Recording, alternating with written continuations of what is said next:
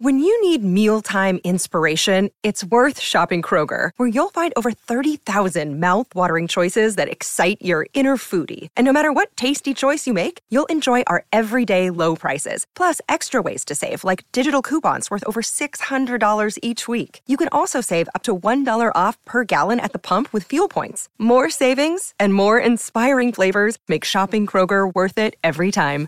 Kroger, fresh for everyone. Fuel restrictions apply. Another day is here, and you're ready for it. What to wear? Check. Breakfast, lunch, and dinner? Check. Planning for what's next and how to save for it? That's where Bank of America can help. For your financial to-dos, Bank of America has experts ready to help get you closer to your goals. Get started at one of our local financial centers or 24-7 in our mobile banking app. Find a location near you at bankofamerica.com slash talk to us. What would you like the power to do?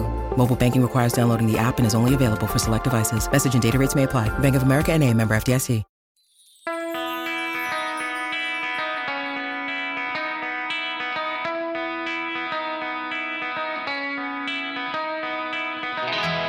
Hey, Chicago, what do you say? It's the CHGO Cubs post-game show podcast after another devastating loss for the Chicago Cubs as they try to find their way into the postseason. But 6 to 5, 10 innings against the Braves.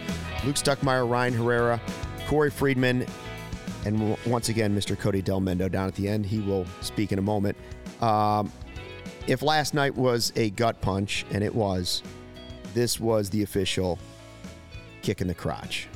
This was the old kick in the crotch. I mean, to lose these two first two games against the Braves that you very easily could have won. You led six to one in the sixth inning of game one. We all know how that turned out. Tonight, three to one in the sixth inning. But that wasn't it. You led three different times in this game and couldn't find a way to win it. I don't know how they bounce back from this. Thinking of like comparing the two games that like Tuesday felt just like a heartbreaker. Yeah. Like just just the way that that ended. But then like today feels just like way more disappointing because of the opportunities, um, and you know as soon honestly like as soon as Nico made that error, it, it felt like you could you could sense it coming right as soon as that error was made, and you know fortunately they got out of that inning, uh, and we'll you know we'll talk about that, but like that's I don't know. It just felt like after that you could sense it coming, and it obviously happened. And it's just that's like way more, a way more just like disappointing ending than like heartbreaking because it's like it, I don't know. I think I've, I think I kind of prepared myself for that to happen just after that because it's like that's the 'Cause when it was so tho- crazy. when you're making those mistakes when you're not cashing in on all your opportunities against a team as good as Atlanta who we've seen just a relentless offense like you got you honestly have to be as close to perfect as you can Cubs weren't today and yeah came back to bite them I think uh, you know the the most disappointing part, at least to start of this. I mean, obviously, as you said, Luke, like these are just brutal losses. Uh, but what jumps out is like you know everybody was scared about this series. The Braves are terrifying, even though you weren't getting their best pitchers, and like the Cubs had every opportunity to win both of these games. I mean, so easily we're looking at the Cubs showing up in Atlanta and winning these games and you- you're you're finding ways to lose. You feel like the team is pressing. You're making defensive mistakes all over the place from all sorts of different, you know, veterans, rookies. Everybody's just making mistakes. You're leaving guys on third base again um, late in the game with one out. The bullpen is what it is, and it, it's just disappointing because, like to your point, like you know, yesterday feels like one of the worst losses mm. in a long time and at least to start this game, they did respond. They they did Yeah. get up for it. They jumped on the pitcher early. Taillon was really good. Credit mm-hmm. to him. And you know, like, like part of the problem, I think, especially against this Braves team, is like you just sort of feel like unless they're up fifteen to nothing, you're just running the clock out, right? Like on when the Braves are going to come back Yeah. or which portion of this Cubs team is not going to come through, right? Are they going to fail on offense? Are they going to fail on defense? Is the bullpen not going to be able to hold a tight lead? You know, like you just sort of in both of these games, at least I've had the feeling of like I can see the other shoe, it's and I'm just waiting for it to drop Yeah. because it just didn't feel like they were going to be able to hold it out. So, um, yeah, I, it, these games, especially at, at this point in the year and the race that they're in, are easier, I think, in a way, if it had gone that way. If the Braves just come out, they stomp all over you, they put up 10 runs, and it's just like, okay, you throw your hands up, you're getting killed by the best team in baseball.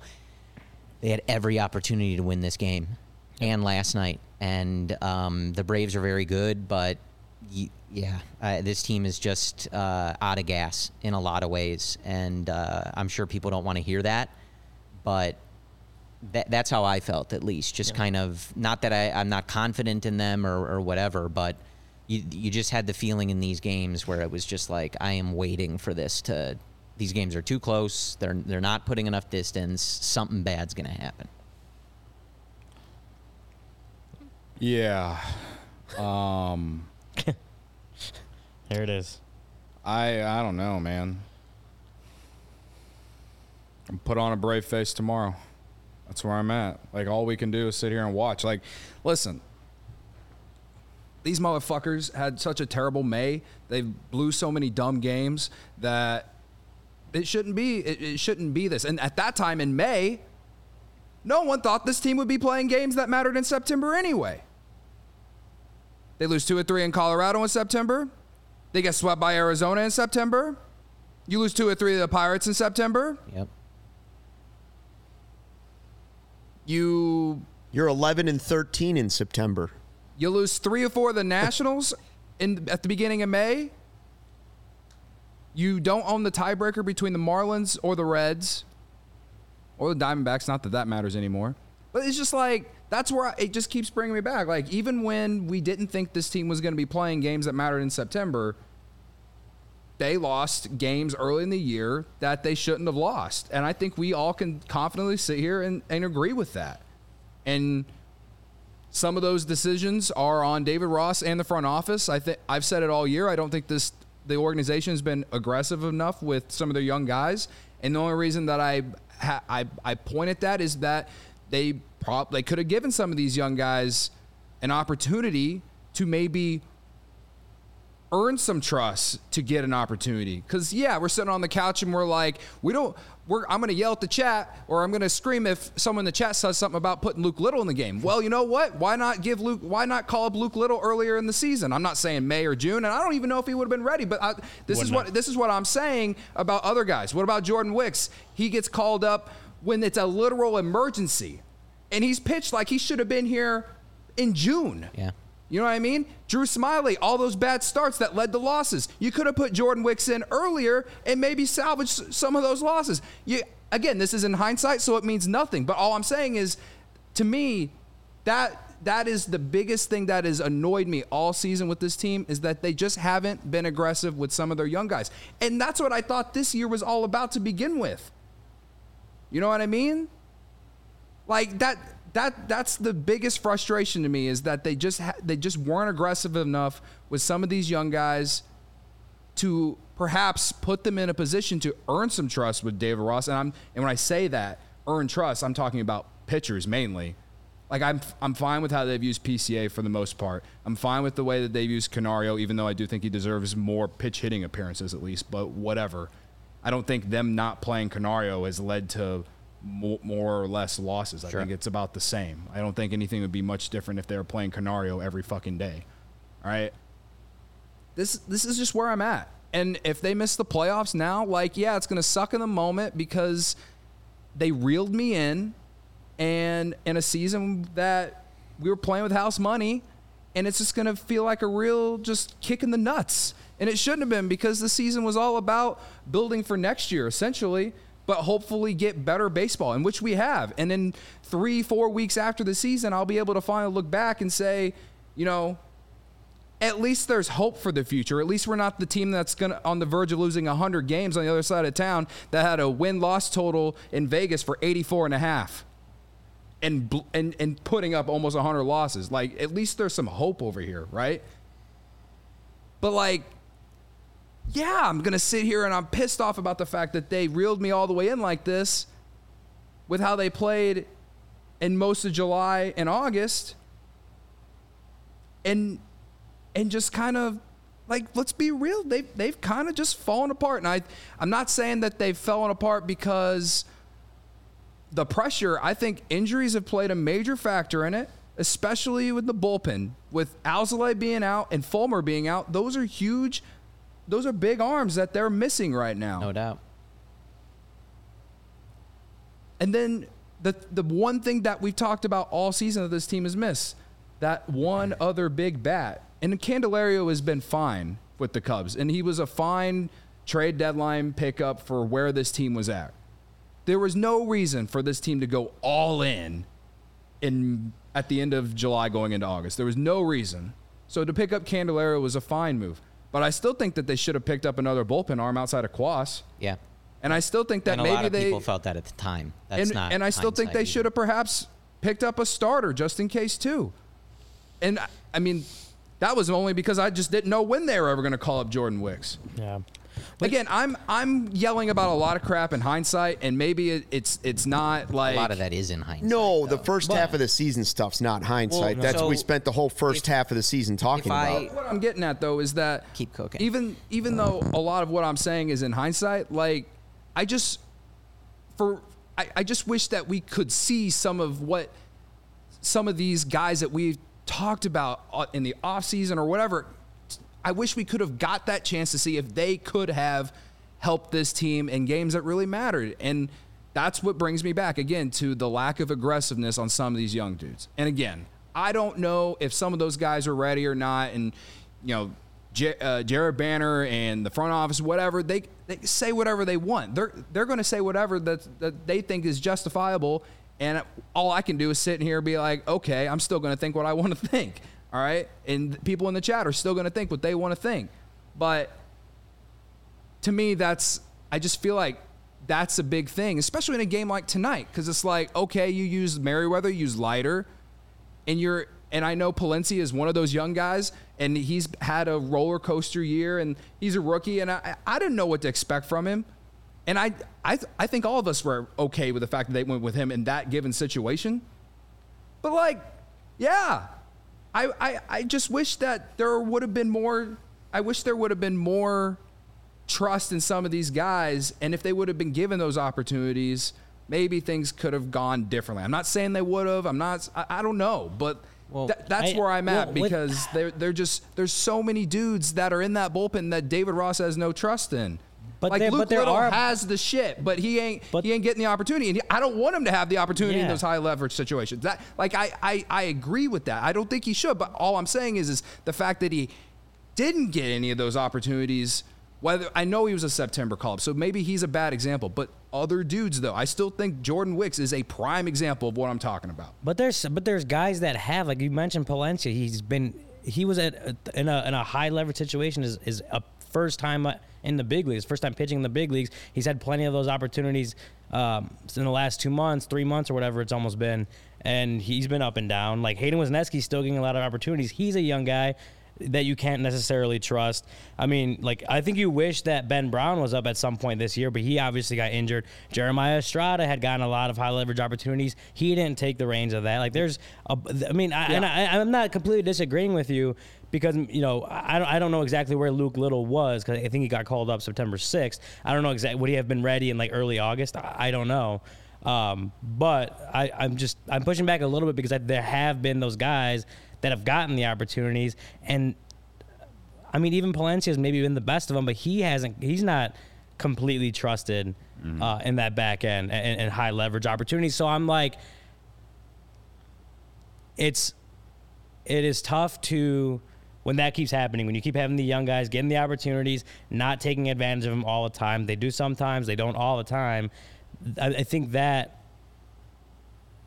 that's how that's when you get to the point where you're leaning on the guys that are, are taking advantage the couple veteran guys or the guys that are doing really well and you start to lean on them because you don't know what you're getting with some of those young guys that haven't been successful in those opportunities. And then that's obviously how you get to a point where a lot of those back end guys you trusted all season are either hurt or running out of gas or just starting to be ineffective like that's it all plays together i So think but, I- but I- if if I can add on, I'm not even I- trying to say that. By I the think by the way, I'm- the Marlins did win the second Yeah. game. they did Either way, uh, and I didn't mean to try. to No, go for I it. just wanted to just end my two cents of saying that I know that I'm not even fully right about what I'm saying, and there are so many other aspects to like this entire like to to how things have played out.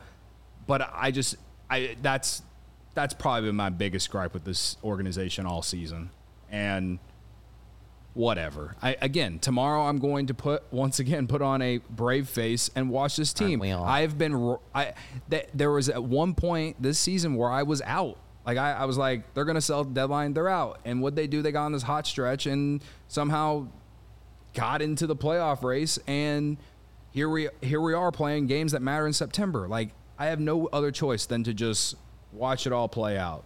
That, it, eh, but I think what we what really hurts the most is just the fact that losing those those the series in Colorado, not being able to win more more than one game against Arizona, losing two or three of the Pirates when you've dominated them all season. You know what I mean? And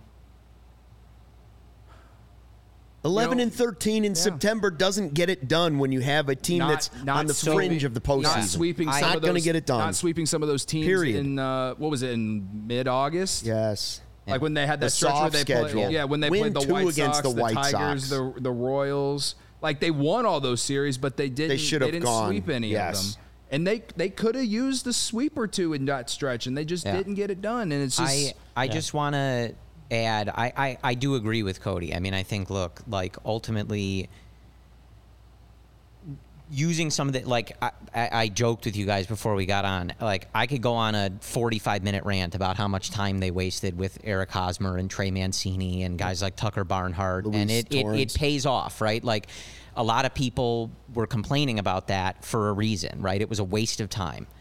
But I think in addition to not eh, working on some of the younger guys, like you're also just seeing the dividends of some of the decisions from the front office, right? Yeah. And I know that they went into this season maybe with modest expectations. And I think right now, I think they're really hitting them on, on basically everything that they wanted to do in this season. They're competitive.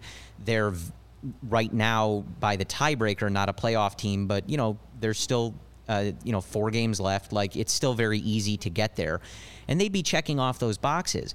But the problem is when you get into a race like this, when you're trying to hold off multiple teams, you're in a five-team race for the wild card in the last week of the season. This stuff matters, right? Mm-hmm. Not building a bullpen that could survive a couple of guys getting injured. Guys get hurt. You Yeah, can't predict yeah. it, but you had no ability to survive that, right? Because you came into the season with an unreliable bullpen. They didn't even know Alzolay would be that good Yeah. as a closer. They He didn't know closer, right? Like at the beginning. Right. They didn't know Leiter Jr. would be able to do high leverage. And you didn't have a lot of options. So when those guys get hurt, or David Ross runs those guys into the ground because for a while, Alzolay, Leiter Jr., and Julian Merryweather were the only people that he could rely on in that bullpen. Mm-hmm. Now they're toast. And so the decision to not get more bullpen help at the deadline looms large, right? And so what I'm saying is is that it was fine to have those expectations to start the season and be happy in the big picture of the development you've made and the progress you've made and that you're in this race. But once you're in it, right? Like those decisions still matter mm-hmm. and it's and and it's easy to go back to and be like, "Oh, were they won't supposed to win? They're ahead of schedule. They set us up for the future." Sure. But like this team w- is and was very capable of getting into the playoffs and screwing around, right? Anybody can screw around in the playoffs. And you didn't really you didn't supplement the team enough to do that and you're seeing that play out on a night to night basis. Like this bullpen is an absolute like utter mess right now. Mm-hmm. And you can get into the decisions. I said to the guys as it was happening that I thought bringing in Mark Leiter Jr. in the ninth inning against the Atlanta Braves for the first time in a week when he hasn't been effective in a month was a crazy decision. I didn't say that after that. I said it the second Yeah. he came in the game the other options aren't good. Could Julian Merryweather have gone a second inning? Maybe. Maybe he blows it too, right? Could Luke Little have come in? I, I don't know, Yeah. right? Maybe you would have been better off trying something else. But no, I don't think that was a good decision. But you're paying the, the you're- you're paying for not giving this team more to win with. They, mm-hmm. they were always going to be a team that had to be perfect on those little margins. And of course, they're not doing that either, right? You have Nico botching a double play. It didn't end up costing them. They got out of it, but it it changed the pitching trajectory, right? You needed guys to throw more pitches. You needed to change stuff. PCA diving in center. PCA diving in center on a ball. ultimately cost them, but No, like, Absolutely. Marginal Mastrobuoni striking out with the runner on third after the Yan Gomes uh, go ahead yeah. hit for that extra run that obviously would have been important. There, there, there is a lot of blame to go around. You like in the chat, or if you're watching or listening, you can put it wherever you want, right? Like I, I really don't think there is one answer Mm-hmm. to what is happening here, other than like they're they're doing they're doing the best they can. They're just not they're they're out of, they're out of gas. They're they're like the wheels are off, right? They are they are trying to get to the finish line in a NASCAR race on the you They're know, on there's their no hands and tires. knees There's no tires, the right? It's just line. like Yes. you know, yeah. So it it is what it is. I want to say this. I, I we've had some comparisons once we realized that they were going to buy instead of sell at the trade deadline. We said, "Wait a minute. This team's making a run. This is starting to feel like 2015." And we've heard the championship team in 2016 now look back at that and say 2015 turned out to be such a building block. Like once they did that in 2015 in the postseason, Yeah. they went into 2016 saying, wait a minute, we are for real. We can do this. We are young, but we can do this. We wanted to make that comparison because there were some parallels between the two. Hey, it's a it's a rebuild. It's early in the rebuild. They've got some of the young guys coming up. There are some veteran guys and they look like they could screw around in the playoffs. We are maybe now starting to see tonight and last night and the month of September, they aren't 2015. This teardown was, uh, we're still a phase behind. This roster was garbage coming into this season. They mm-hmm. spent a ton of money just to try and get it to this point. So I don't disagree with could have added at the deadline, could have added another pitcher, should have added another bullpen arm, could have added another bat, like all of those. They could have done a lot of things. But that's probably because they've already done so much to try and fill the hole. This team was not ready. And now that they're here, though, we don't want to hear those excuses, right? Right. Yeah. We're here, and it's like, okay, take advantage of it. Well, that- and, and just play Absolutely. clean baseball. But I- my Yeah. mo- I used to watch baseball with my mom on WGN. I'd come home from school, mom would be home, and we'd have the end of the Cubs game. I'd see the last three innings. And you know how she described last night? How she described my entire entire childhood of baseball. That was pitiful last night. And tonight was pitiful again. It's an old term, right? It's an old person's term to say hmm. that game was pitiful. There's no better way to describe it. It was pitiful. And so was tonight. And the way they're finishing in September is not giving you the same feel that 2015 gave you going into 2016. No. Now it's giving you, uh, this is still a rebuild and we remember it now. Well, and Yeah. and I think just to to finish on that point, like the the thing with you know when you make the decision to buy at the deadline, you're making the decision to buy at the deadline. You're not selling your tradable assets. You're not getting anything for the guys that may be leaving, whether that's mm-hmm. Bellinger, even though the report is Stroman might stay, right? Like we didn't know that at the time you don't have to go all in, right? But what we're seeing right now is a pretty predictable outcome, I guess, is what my main point is, right? All teams deal with this. The, we're watching a Braves team. We are not facing Max Fried or Spencer Strider or Charlie Morton because they're dealing with stuff, right? Yeah. The Dodgers uh, are going to start whoever shows up in the dugout because they've had so many injuries to that rotation and that pitching staff. You have to be prepared for it. This is not some like crazy a crazy outcome like oh the bullpen is is gassed right like yeah mark leiter jr was never supposed to be a high leverage reliever the fact that you got He was a so many and everyone hated him. eighth innings out of him and all those What holds and all those like close one run games you go back to that brewers series at wrigley field right where they won all those close games Mm-hmm. it, this is not an unpredictable outcome, which I think is where my frustration is. You you didn't need to go and get the top bullpen guys in the world, but you needed to be prepared for the fact that Alzolay has never done this at Mm-hmm. this level with this many innings in that much high leverage ever in his life. Neither has Mark Leiter Jr. And it took them a little Merryweather. while to get Julian Merryweather, even to the point that they're going.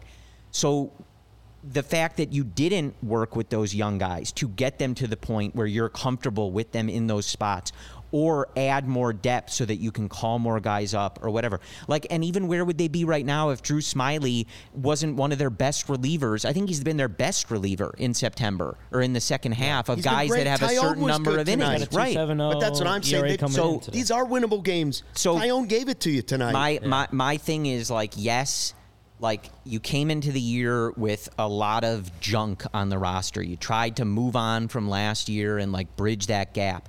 But you got there. You made the decision to buy. You were in the race and you're paying you don't have to go all in.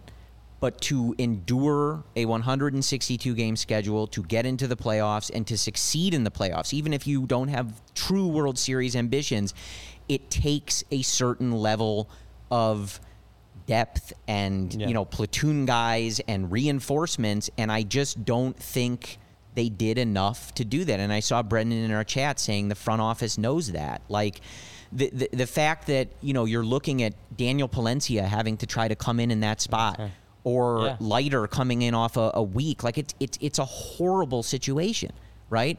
And you all I'm saying is like you don't have to go all in, but you're you're paying for right now, not forecasting forward some I think some pretty obvious stuff. The defense stuff that's happening, some of the offense stuff that's going to happen. They're right? not playing to their potential. we this knew month that this offense Yeah. wasn't going to Yeah, blow guys yeah. out. We, you know, the defense has been very good in large part. You have probably two Gold Glove winners up the middle in Dansby and Nico, and they'll deserve those awards. They've been unbelievable. So that stuff happens, right? The the Seiya thing, these things happen. Like they're they're little mistakes, errors happen, horrible moments at times, but they happen, right?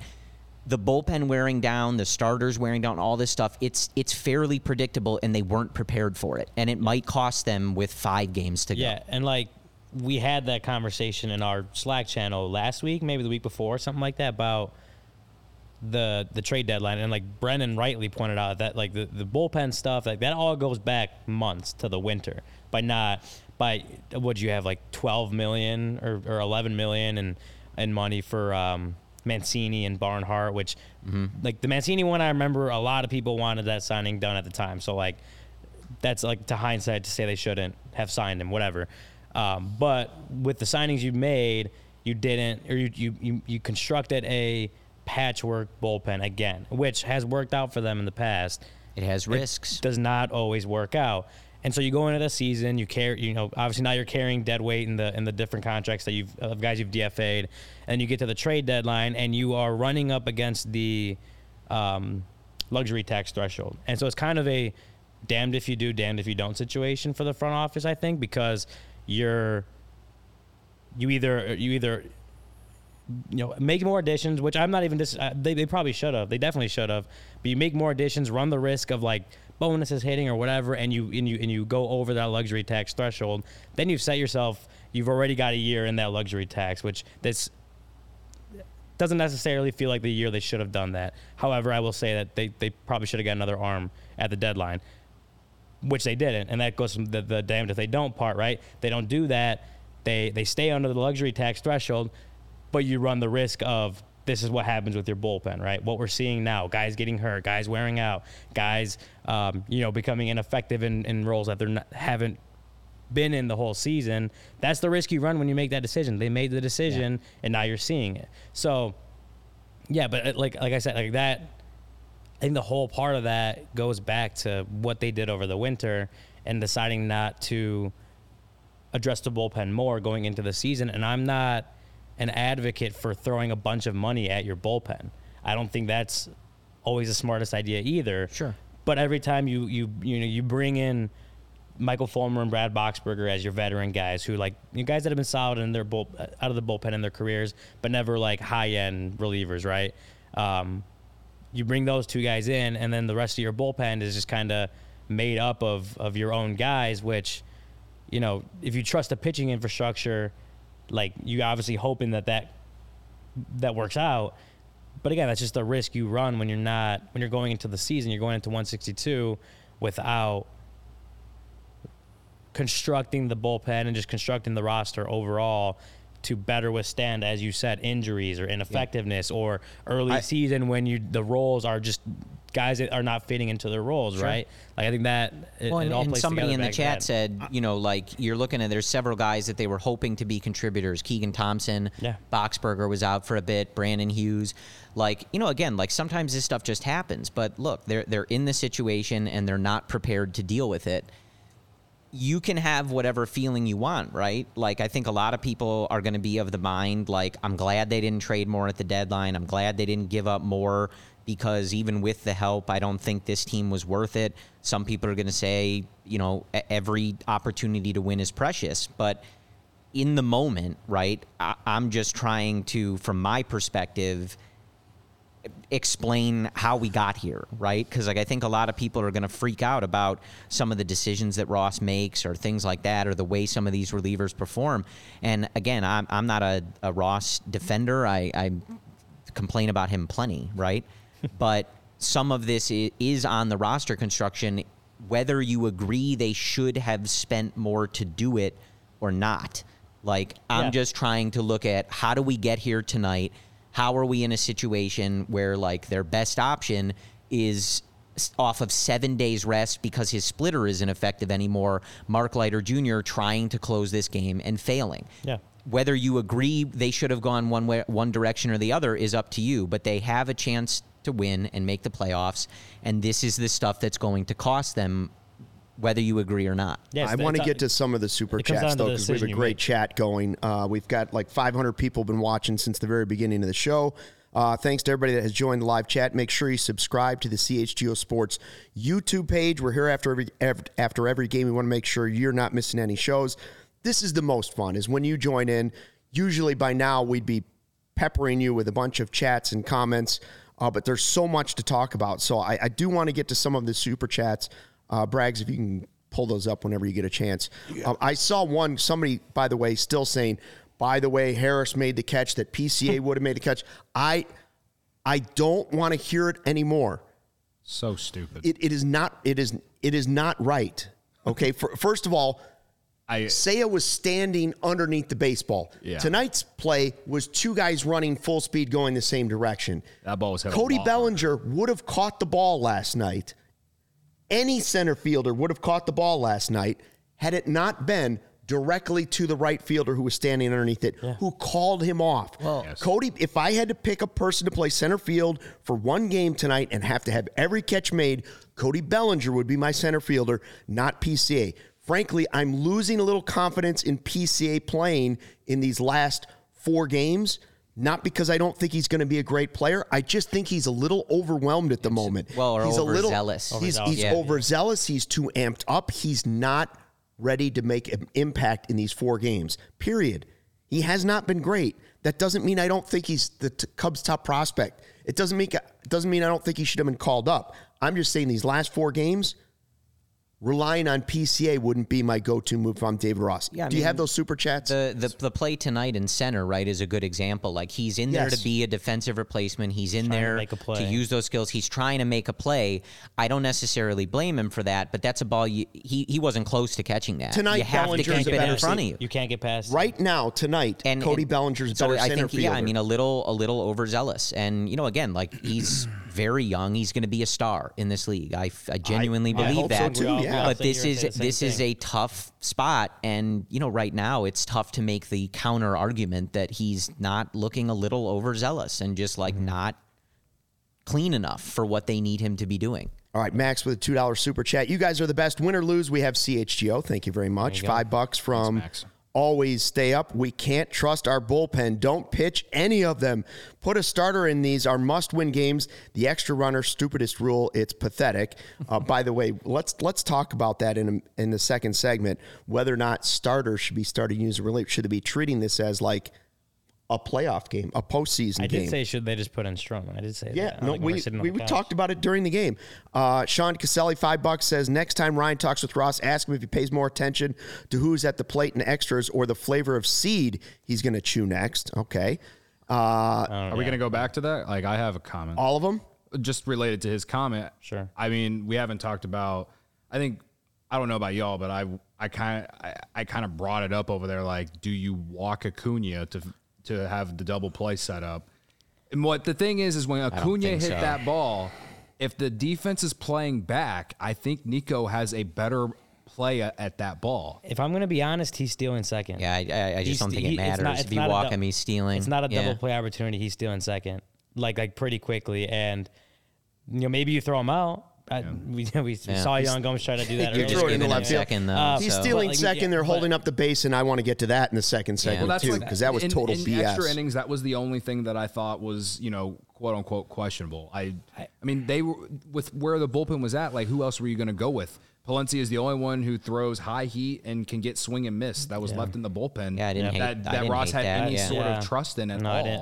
you I didn't. I didn't hate that. Uh, Like I, I think, yeah, that's a the, whether to walk or not. Acuna is like maybe you can like debate it, and or I can hear listen to an argument. I just I don't think it would have Like, been. yeah, I, I don't think it would have worked out steals the regardless. base. Like you know, yeah, for I- sure. Perhaps I, he does. I mean, he he wanted. You saw him. He wanted that 70th stolen base. He's, you saw he wanted to pull that base out of the ground. So dumb that they did that. He I- I wanted wanna get do to that. it. He was going to take that base regardless. We'll, we'll get to it in a second and more super chats in a uh. second. First, I want to know if you're in the market for a new or used vehicle. Let me tell you, you are in luck. We've got great news for you because Ray Chevy and Fox Lake has just joined the CHGO team.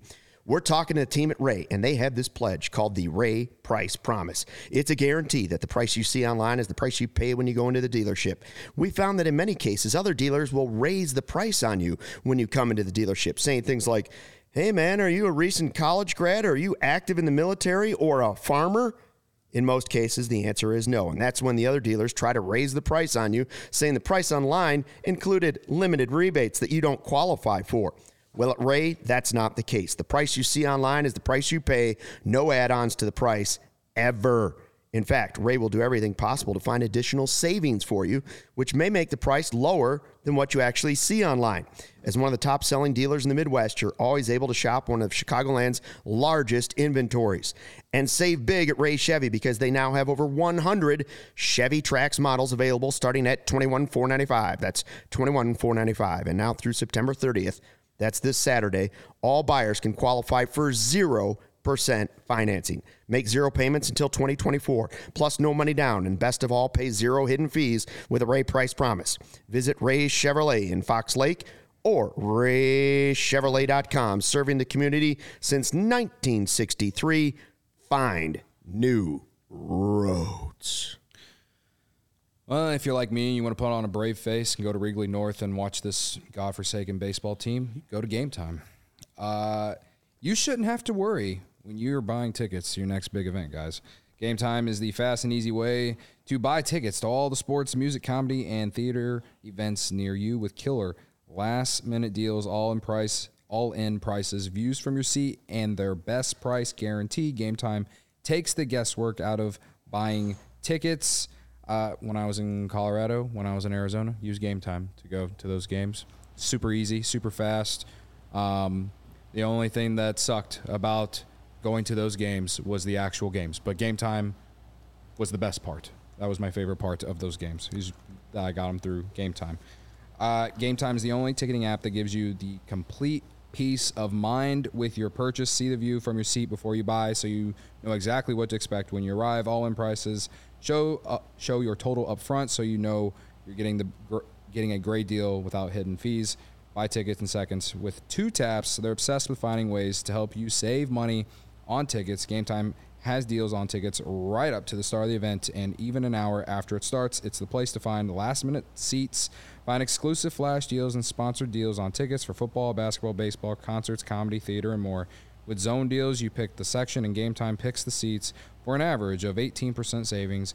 And the game time guarantee means you always get the best price. If you find tickets in the same section and row for less, Game Time will credit you 110% of the difference.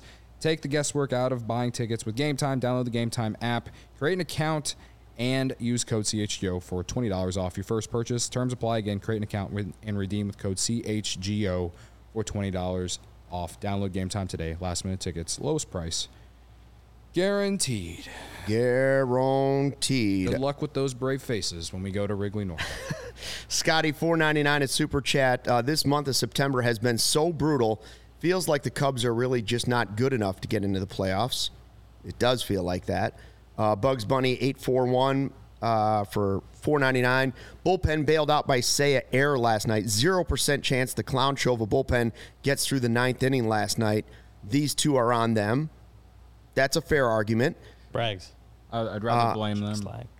Fernando uh, says, I'm here to see Cody Cook. I'm still with you. And then another $2 super chat. Umpires almost had a great win tonight. I kind of Oh, yeah. forgot about First that. one. I kind of forgot about game. that. That that game. That was a heads up base running by Bellinger. Yep. It was, but that was a gift. It was a gift. absolutely so that's gift. you know that's that's why I get disappointed. Like I know what everybody's saying, and I agree with it too. Like there are flaws to the roster. They had opportunities to fix some of those flaws, or at least try to fix some of those flaws. They've they're, they're still right here, and they still have a chance. And the other teams seem to be giving them chance after chance to do it, whether it's who they're playing or the teams that are chasing them. And it's like, man, look what Taillon has done. Like we've complained about Taillon and the contract and what he's done this season, and it's been disappointing. But the month of September, the guy's been pretty good. Yeah. If you take out the game at Colorado, which wasn't horrible, five innings, three runs at Colorado, he's given up two runs in his last 18 innings. What more could you ask out of Taillon tonight? Yeah. Not too much. He was pretty damn good. And Been you're in getting September in general. Drew Smyly, since he's gone to the bullpen, should have made that move probably two weeks earlier. Because he's been really, they're desperate to find, they're going to need Smyly. If, if somehow they can flip the switch and win four games and find their way into the playoffs, Drew Smyly will be critical in the postseason. Yeah. Because you can see Leiter is spent. Yeah. And oh, and that's when you talk about um, when we talk about having to be almost perfect on this team, and I mentioned it earlier with the the Nico error that just that didn't end up costing the Cubs a run in that inning, if I'm not mistaken. Like that run would have scored anyway if they converted the double believe play. so, yeah. Um, what it did cost you was the ability to have Drew Smyly available, whether that was the eighth inning or the ninth inning. Like, I, I, I believe, I, I think he was already warming up, but I believe if Taillon gets that double play, run scored, that's three two, if I'm not mistaken. He, they probably let him go out there and try to get that last out, and if he succeeds, obviously that's great. But then you needed, when it didn't happen, they had to bring in Smyly, and Smyly had to get three outs, I believe. So you've used your inning with him at that point because he did pitch yesterday too. So instead of having potentially Smyly eighth, um, Merryweather ninth, then you got or or Merryweather eighth, Smyly ninth, based on how the matchups, uh, how the matchups went. You had to use Smyly in that inning. You had to use Merryweather, and then it gets down to the Mark Leiter Jr. going in the ninth, which I'm yeah I'm not I'm not even disagreeing with you, Corey. That like that's a tough position to put a guy in who wasn't effective prior to not pitching for a week and then hasn't pitched in a week. Um, but then, but that's like when you're not playing clean, perfect baseball. Which again, it's like it's easy for us to say, but like against a team like the Braves, who are just going to keep coming at you all game, like you kind of have to. And when that doesn't happen, and you end up having to use Smyly earlier in the game, that I'm sure they wanted to, that then then the other ends of your bullpen and the later innings, then that's where stuff like that becomes a problem. Even if it doesn't affect you or hurt you specifically in that inning on the scoreboard, that's that's when that can come back to bite you later on. There's a domino effect to all of this, right? Each starter that doesn't go deep in the game, every time you need to bring in a reliever for more than an inning, uh, you know, you have to use guys on back to back nights. Even those games where you have a big lead and they shrink the lead late, so then Alzolay has to come in and save the game. When it seemed like it might have been an easy win. All those things they have a domino effect, and you you pay for it, right? Mm-hmm. So tonight it's a shame. I, I, I did see some folks in the chat talking about it. Like for as up and down of a season as he has had, Jameson Taillon stepped up against the best offense we've seen Yeah. in decades, right? And you couldn't make that count. That is a bummer. Just an absolute bummer. He stepped up big time when I'll admit I didn't wake up today looking forward to his start against the Atlanta Braves, right? Did all of you? And he stepped up big time. He was excellent tonight.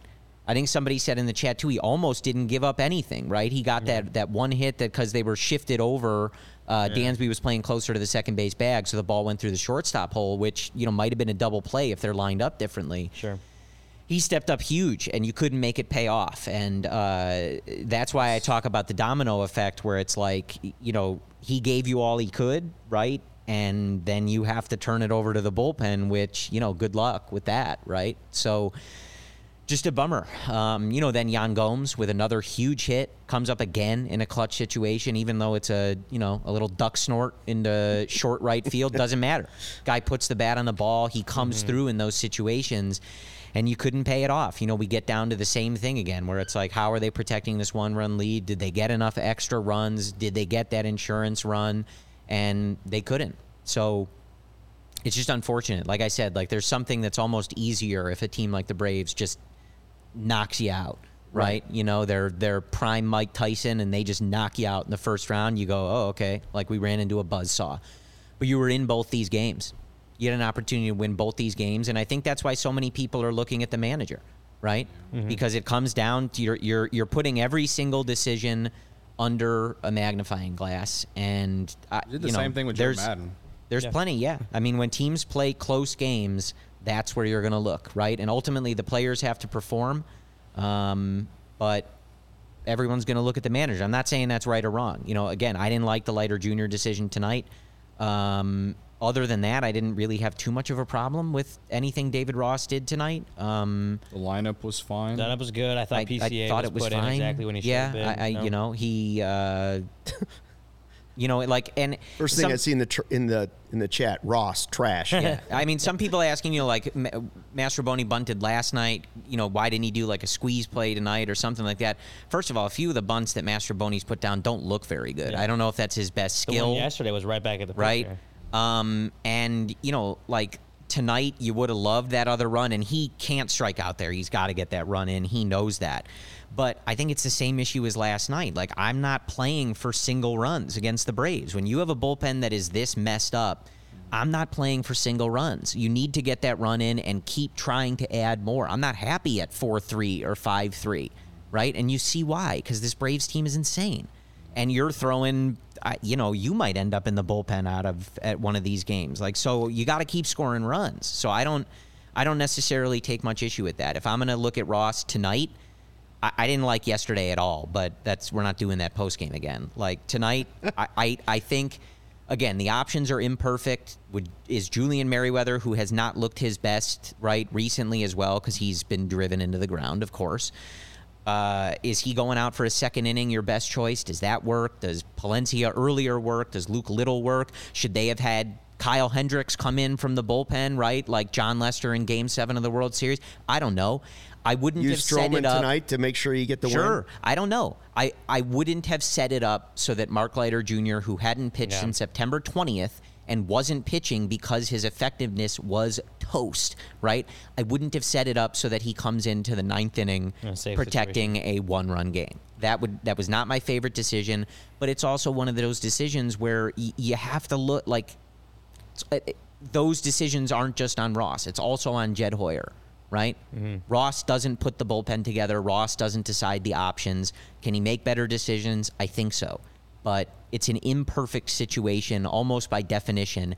Everybody's going to end up with some of the blame in this type of stuff. I just I know that it, the players are out there. They're the ones out there, and they're the ones who have to make the plays and all this and that. But I mean, a few weeks ago, after they, maybe it was a week ago. I don't know because I've just lost all track of days because of all this. This stretch has just put me. I might as well just be six feet under right now. I tweeted something along the lines of like, if they miss the playoffs, like, I personally think that he deserves to be fired. And I've been a, a Ross, I wouldn't say a defender, but I've been an acceptor. I've been someone who's been willing to criticize when it's needed. I'm not in here crying about him every single night after every loss that the Cubs have had. But to me, it's just like if if this if it doesn't if they do not get in the playoffs, like someone has to be blamed. They had a four a, a four game lead in the second wild card spot, man. A four game lead in the second wild card spot in September. And sure, you on the flip side of it, it's like he took a team that didn't have expectations to do this. But again, like I just I just want I would want some accountability. And I Well- I that that's that's where I would go because And ultimately, to- that's how these things go, Right. Right. Yeah. Some And also, like- somebody might pay. I don't think. I don't think they'll look at that. If I'm being honest with you, but this don't is how these Yeah. things go, right? Like Jed. Tom's going to give Jed leash to see through his vision. He's built a very nice farm system. They're on the rise, right? They had the ballpark full in September, so Tom is not looking at Jed, of course, right? So then you go the next step down, right? Jed's not going to blame him. He'll blame himself in interviews and stuff like that. But if they're looking for somebody to blame It's and gonna be himself. scapegoat, it's always the manager. The Cubs have gone through a thousand hitting coaches in the last five years. The hitting right? hasn't been the so problem. maybe, well, but I'm just saying, like that's sometimes the Yeah. person that ends up getting fired, and we're going to change the approach, whatever, right?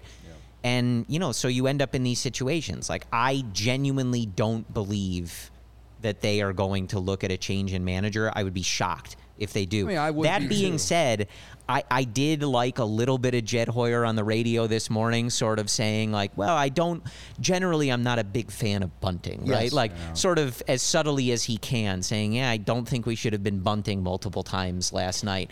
so you know, maybe there's at least a little bit of love lost there, but it's it, you know ultimately like this is just how these things work. And look, I, I see Omar's comment like blame it on Jed Hoyer. He built the team.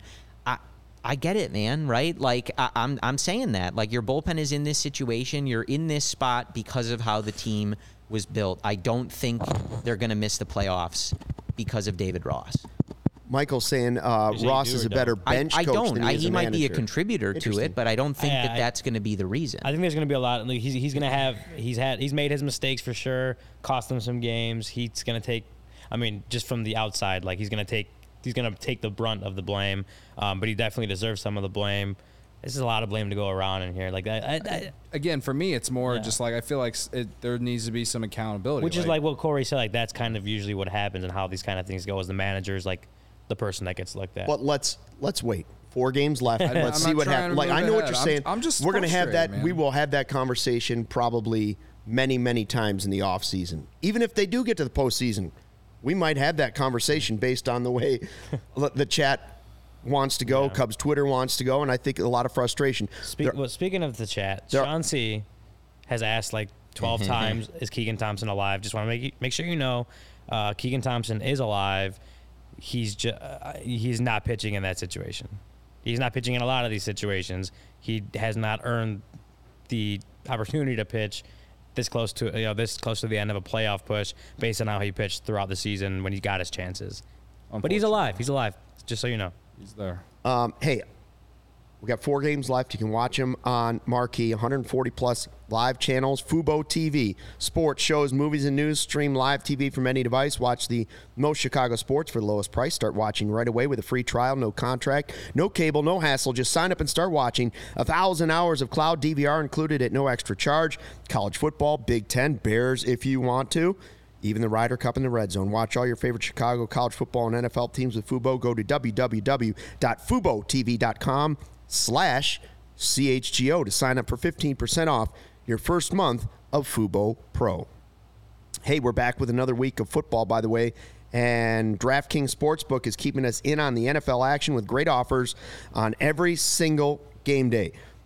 New customers can bet $5 and get $200 instantly in bonus bets. Throw 5 down on any of this week's epic matchups to walk away an instant winner. And DraftKings isn't stopping there. All customers can take advantage of two new offers every game day this September. Football's more fun when you're in on the action, so download the app now. Sign up with the code CHGO. New customers can bet just $5 to get 200 instantly in bonus bets Only on DraftKings Sportsbook, an official sports betting partner of the NFL. With the code CHGO, the crown is yours. Gambling problem, call 1 800 Gambler or visit www.1800Gambler.net. In New York, call 877 8 HOPE NY or text HOPE NY 467 369. In Connecticut, Help is available for problem gambling. Call 888 789 7777. Visit ccpg.org. Please play responsibly. On behalf of Boot Hill Casino and Resort in Kansas, licensee partner Golden Nugget, Lake Charles, Louisiana, 21 and older. Age varies by jurisdiction.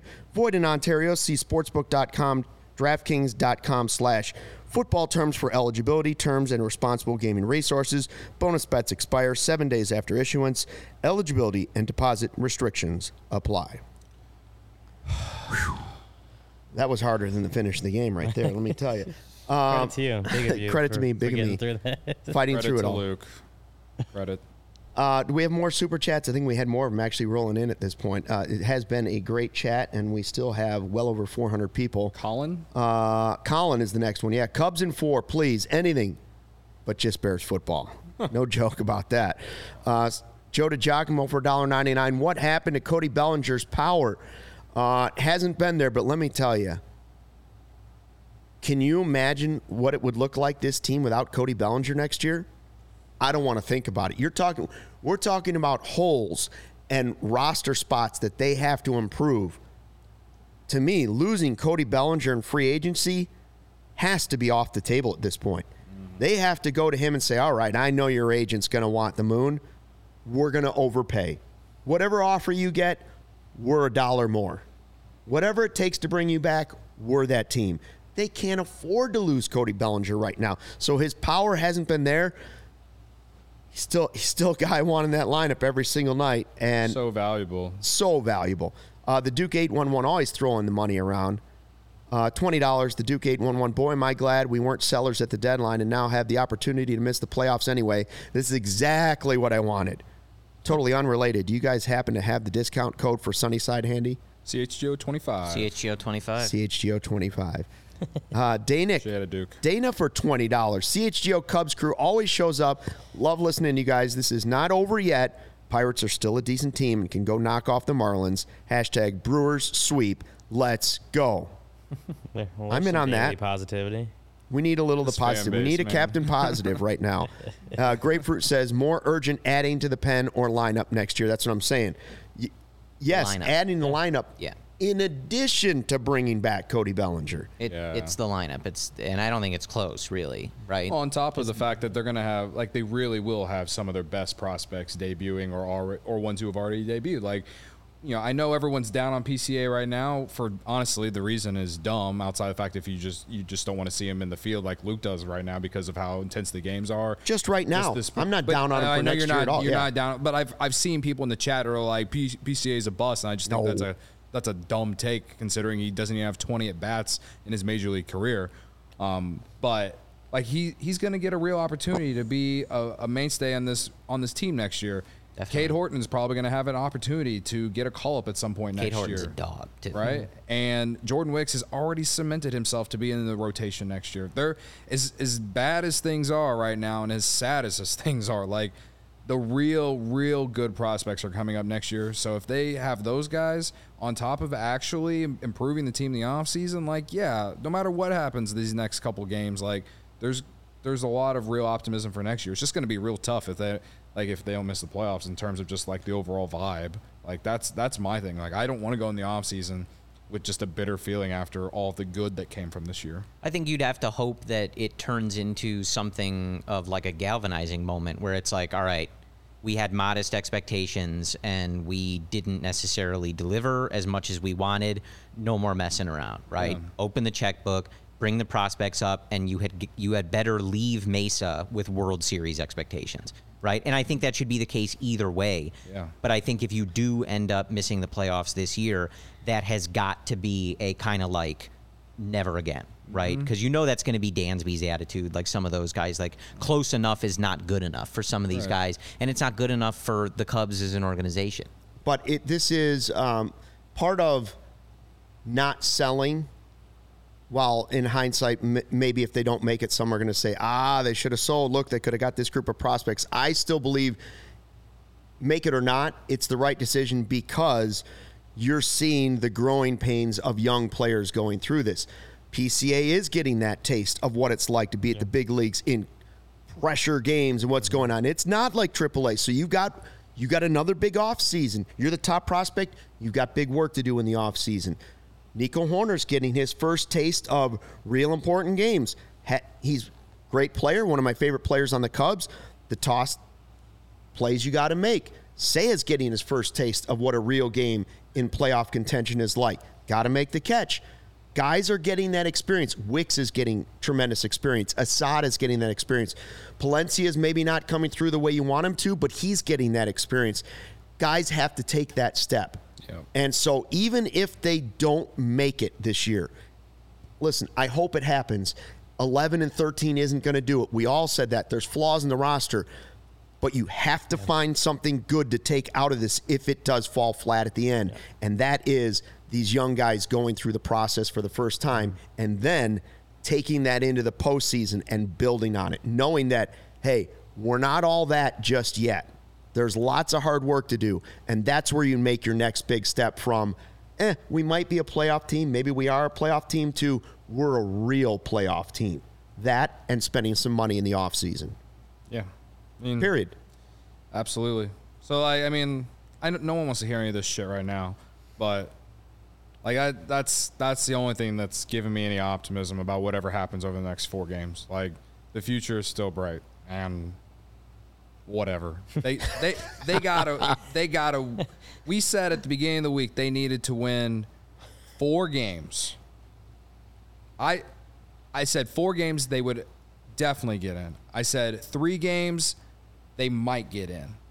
Three games is possible. I don't know if they're going to win four in a row, but I think they can win three and then just hope and pray that Three the? Marlins lose to the Pirates some. Yep. I mean that's that's just where it's at, and it it sucks. And it, and I think all offseason I'll just point to losing that series against the Rockies and losing six or seven to the Diamondbacks and losing two or three of the Pirates in September. Like that to me that that's it. Those are the those are the games you you you win those series, especially against Colorado and Pittsburgh. We're sitting here firmly in the playoffs. You're game up, or at least right Yeah. now, something like that. By the way, the Braves are are are giving you another opportunity tomorrow.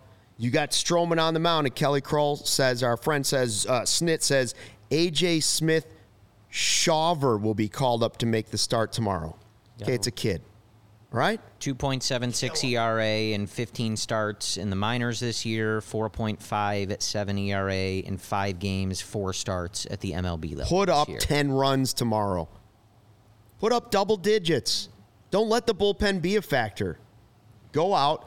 Stroman has to do the Stro show. He's got to he's got to give you something, right? He's got to give you more than, you know, four innings in my opinion.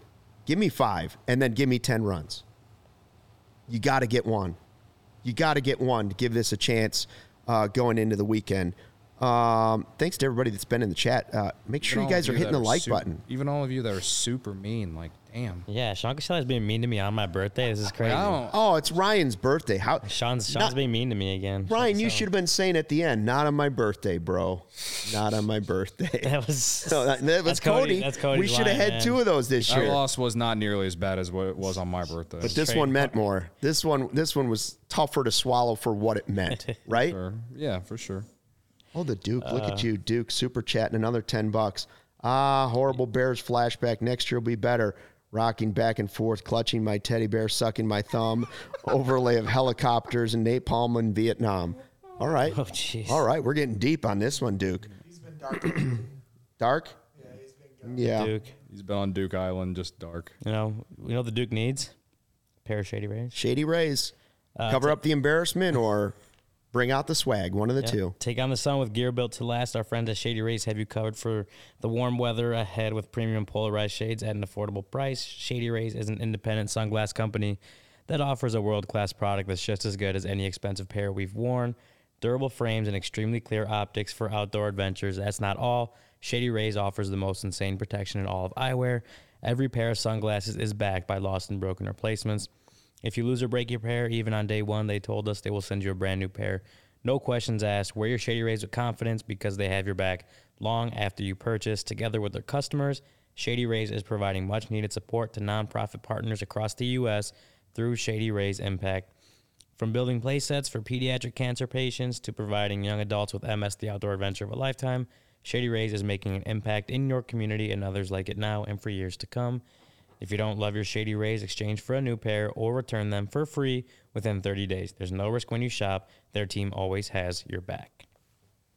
Very nice. By the way, Goose Island, the official beer of CHGO. The Goose Island is the, the uh, presenting partner of the CHGO Sports Podcast that comes up on Thursdays. And it's been Chicago's beer since 1988. They've got Oktoberfest right now, the Beer Hug family. Tomorrow, Cody will be chugging an ice cold 312 after a Cubs win as they salvage one win against the Atlanta Braves. Maybe it's a full pocket Pilsner if we can get some in the fridge before then. All I know is the Goose Island will be flowing on Sunday at our tailgate. Wabash, Cermak. Get there. AllCHGO.com is where you buy your tickets. Uh, it includes all the Goose Island you can drink in that time, all the firewater barbecue you can eat in that time, and all the vibes you can handle because it's the Bears, it's the Broncos, and quote, somebody gotta win. Cubs are going to make the playoffs that day. and the Cubs Oh, will make the playoffs that day, Greg Brags. Bragg says. Braggs, you put your job on the line for that? Did you bet your house on that? Bragg says he wagered that on DraftKings. He is staying silent mostly because he doesn't have a microphone. Oh, honk means yes. Bet his house on it. Tomorrow also wouldn't should do be I a would lot not. of fun, just narrative wise, right? Because I'm sure everybody will be very normal about the decision to go back to Stroman in the rotation if it doesn't go well, Mm. and Stroman with the big contract and all that, right? It'll be very normal if it doesn't. Sure it will. well. Make sure you grab Ultra Fresh Brewery exclusive beers at Goose Island's original brew house on Clybourn Avenue in Lincoln Park or from their tap room on Fulton Street in Westtown. Goose Island Beer Company, Chicago's beer. Oh, we made it. We made it. We got, we Somehow got made one it more super without- chat? One more Freaking super bleach. chat. Or two, maybe? No. Wait, yep. Ah. Go There Have we a go go, with there you go. Chalupa. Made him Chalupa- feel Chalupa bad. sounds No, I've good. gotten a lot of birthday wishes in the chat in the last couple minutes, so thank you. Appreciate that. Happy Sorry, birthday, Ryan. Ryan. Golden Happy birthday. B-Day. Go buy a chalupa with Cody. I do like chalupas. Two dollars is not Yeah, I enough. don't I've seen so. your Taco Bell orders. That's not even getting close to the amount of money that we need. Especially after the trip home at Sunnyside and chalupa, soak it in, go to sleep. Yeah. Uh, Braves win six to five. The Cubs had to lead three different times. Second straight, second straight night, just a kick in the gonads. Uh, but it's not over. Yes, the Marlins did win. Reds lost. And tomorrow they go against a rookie pitcher. Four games to go. And the push to 83 still continues. 83. Thanks for checking out the CHGO Cubs podcast. Uh, listen, you're our therapy session. We hope we are yours as well. Uh, thanks for watching, and we'll be back here for a full hour or more after the game tomorrow. Man, cross your fingers, and until then, fly the W.